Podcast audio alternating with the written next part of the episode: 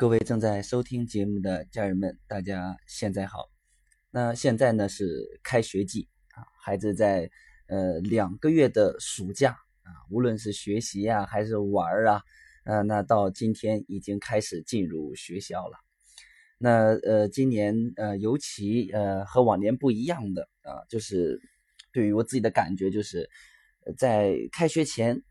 已经有很多的学校啊来呃邀请我们去学校里面去呃做这个呃给父母去做呃培训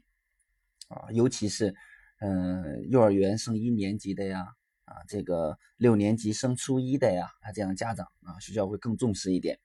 呃所以。也看到了我们现在学校啊，对这个呃家长、学校啊、呃父母这方面的学习培训呀，呃的一个重视程度啊，真的是非常的好啊。那我除了这两天在忙着讲课之外呀，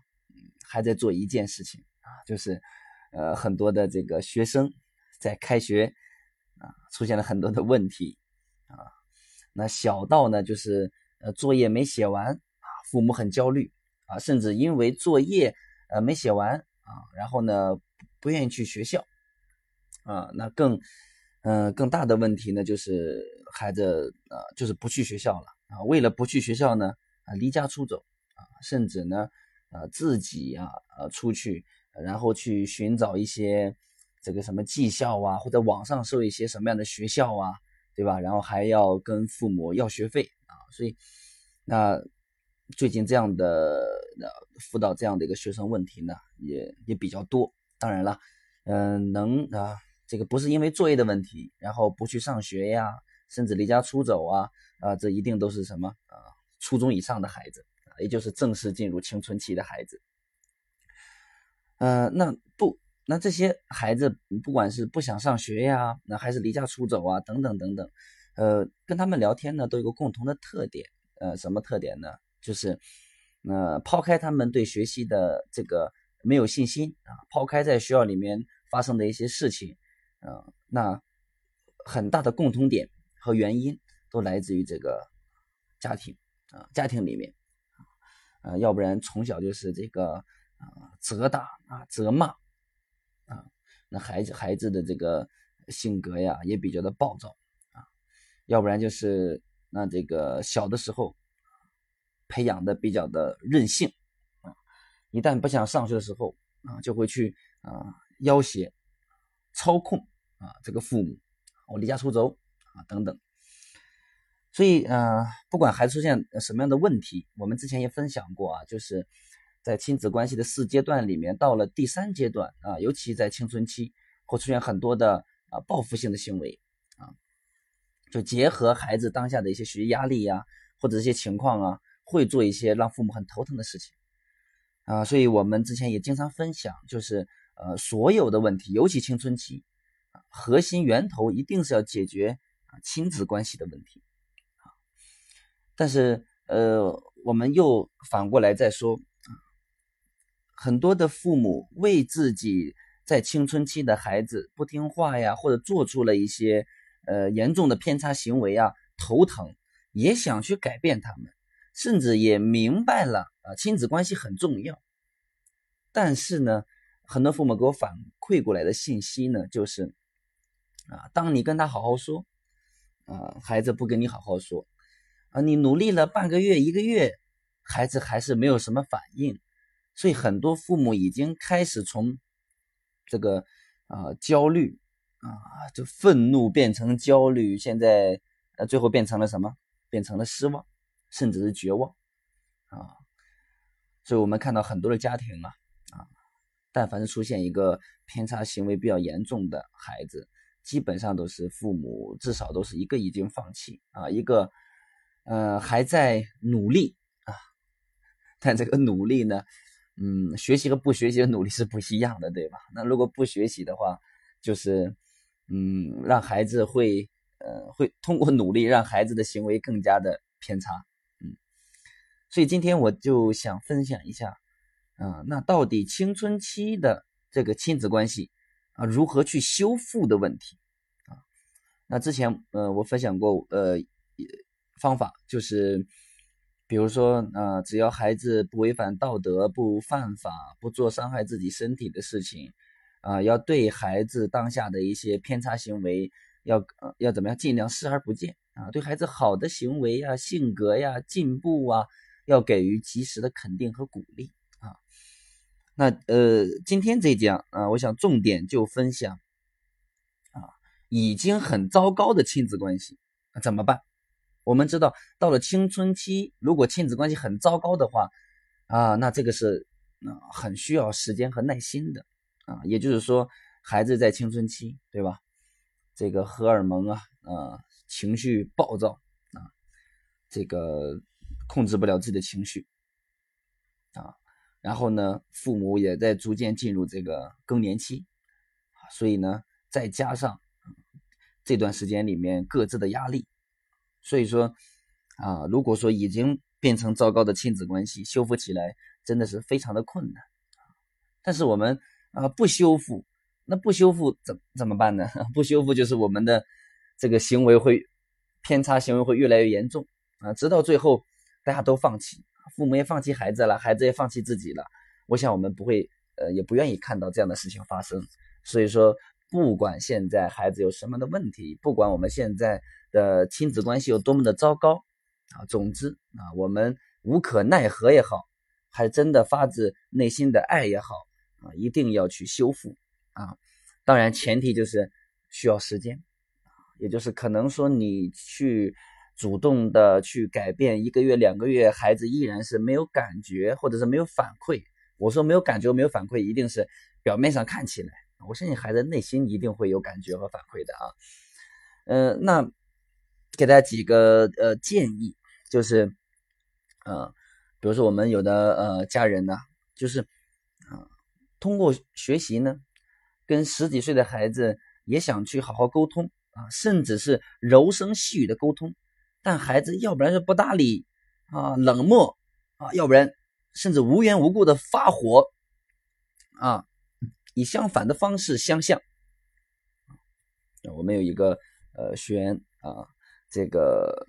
家长啊跟我说，跟孩子说话，孩子不搭理，然后呢，稍微多说两句啊，孩子就这个呃情绪暴躁的啊，甚至呃都要去啊拿菜刀啊，真的是不可思议。所以，那我想说的是，如果我们现在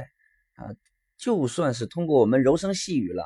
孩子还是冷漠啊，甚至是不好的情绪去啊。反馈给我们，那我们先做好一件事情啊，就是无声的陪伴啊。什么叫无声的陪伴呢？哎，我觉得我们只要去能在孩子的身边，打开耳朵，闭上嘴巴啊，就是你，就是你发自内心的，一定是一个嗯有。感觉到温暖，就是你坐在孩子旁边，就算孩子不看你一眼啊，然后呢不跟你说话，也不回答你，你依然感觉很温暖，你内心是发自是有爱的。就是说啊，我知道我坐在这里，哪怕是无声的陪伴，那最起码我在啊努力，我在希望我的孩子能看到，能看见这份温暖和爱，对吗？如果你坐一会儿，你就你自己情绪都越来越焦虑和焦躁啊，那孩子是有感觉的啊，所以我觉得，哪怕你就经常啊，然后呢，就就就会很固定的时间也好，或者是每天的抽时间也好，你就是在孩子旁边啊，给予他无声的陪伴啊，比如说，呃，你你说孩子，呃，这个爸爸妈妈能不能在这里？坐在你旁边，或者是离你不远的地方看看书啊，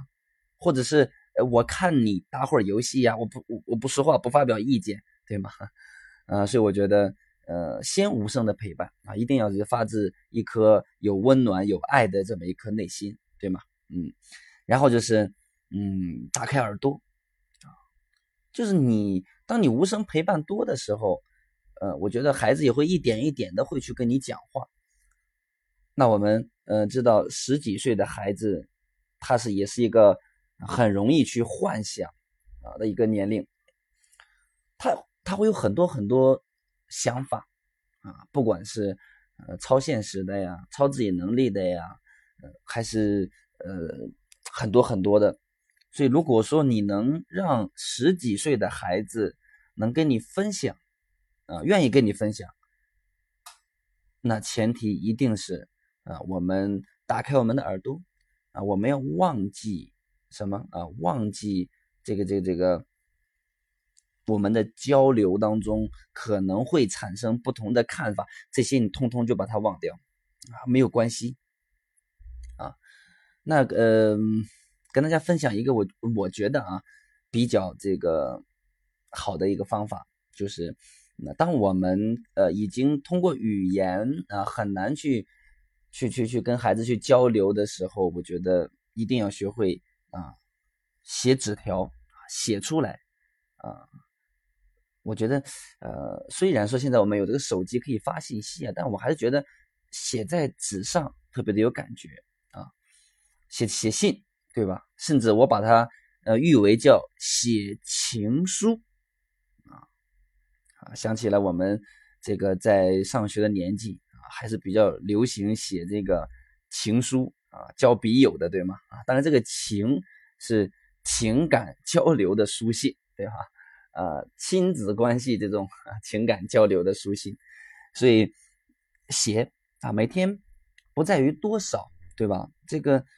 内容呢，可以说你今天呃看到了孩子的一个进步的行为呀、优点呀，或者是写一写自己在。呃，今天可能对孩子讲话当中，呃，自己认为没有控制好脾气，做的不好的呃一些事情啊，哎，承认错误，或者是写一写过去啊，然后你们快乐的事情啊，回忆呀，或者自己做的呃不好的事情、呃不对的事情啊，教养当中，对不对？都可以。然后呢，每天要一封，每天要一封，你不用管孩子有没有看，他有没有回。这些你都不要管，你都去做这样的事情，目的是什么呢？目的就是我们坚持的去做一件啊，让孩子甚至让我们自己都感动的事情啊，这样我觉得对于亲子关系的修复是啊非常非常重要的啊。呃，让我想起了我在呃大学的时候，然后呢就听到的一个很很有意思的故事啊，就是呃有一个呃男孩子。去追一个女孩子，然后女孩子呢就很不喜欢他，但是呢，这个男孩子呢，啊，然后呢，就就就被拒绝之后呢，他没有气馁，他就坚持的写什么？写情书，一天一封，一天一封，一天一封，啊，写了一百封，然后每天一封，啊，然后呢，到第一百零一天的时候，哎，这个刚开始这个女孩子这个这个信都不看，都扔到垃圾筐里啊，然后。到第一百零一天的时候呢，啊，发现今天没有收到信啊。一百零二天的时候啊，还没有收到信啊，就很就很纳闷啊。在这个纳闷的过程当中呢，啊，然后就开始翻一翻啊，最近收到的信。然后呢，第三天还没收到，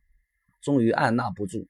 然后就问了一下小伙子说：“哎，怎么你这两天没有写信给我啊？是吗？”发现生命当中啊，这个被感动的已经离不开这个人了。啊，所以结果也就是啊，这男孩子如愿以偿的啊，追到了这个心仪的女孩子。所以我想说，呃，对于修复关系来讲，我觉得呃，能做一件坚持呃这么感动的事情特别的好。就每天我们就写一封放到孩子的卧室里面，对不对？啊，不求回复，不求什么，你不要有任何的期待啊。但最终，我觉得这是一个感动孩子、感动自己的一个非常非常。我觉得一个很好的一个方法，嗯，那这个这个信的字数多少啊，什么呀，这都无所谓，你只要发自内心、充满温暖、充满爱的去跟孩子去交流，放那里就可以了，对吧？然后呢，再给大家啊分享一个方法，就是啊，通过我们啊无声的陪伴呀，还是做一件这样的事情啊，呃，我们你平常也要尝试着去跟孩子。培养共同的兴趣爱好啊，这个特别重要啊。我们知道，这个